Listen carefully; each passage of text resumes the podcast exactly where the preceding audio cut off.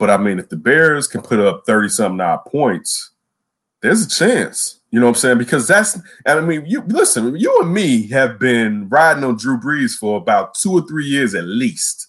About mm-hmm. Johnny ain't been right, or at the towards the end of the year, he's Yeah.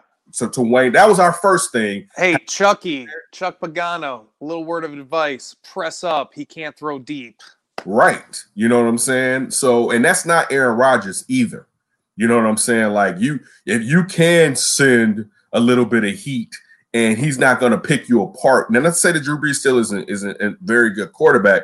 That's not Drew Brees. Drew Brees from four years ago. You know what I'm And saying? And Aaron Rodgers has such great pocket presence and movement. Like Drew Brees ain't on that level. he's not. He's not on that level, and particularly he's not on that level right now. Right. Um, So uh, to me, there's definitely a chance. I mean, and and even with me saying Alvin Kamara, uh, the Bears have been good at stopping elite running backs. Even though I know he got busy, the Bears have, have definitely been good at stopping elite running backs. But even without him, without him, they have Latavius Murray, who has been a decent substitute. Um, uh, the question will be, the question will be how the secondary plays and the pressure up front.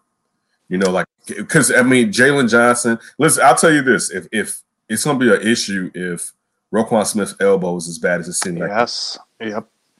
Because that's where you I would say you need him in the passing game. But you don't even just need him in the passing game. You need him going from sideline to sideline. You also need him at times being a guy that can come up and be the linebacker that's rushing the, the QB.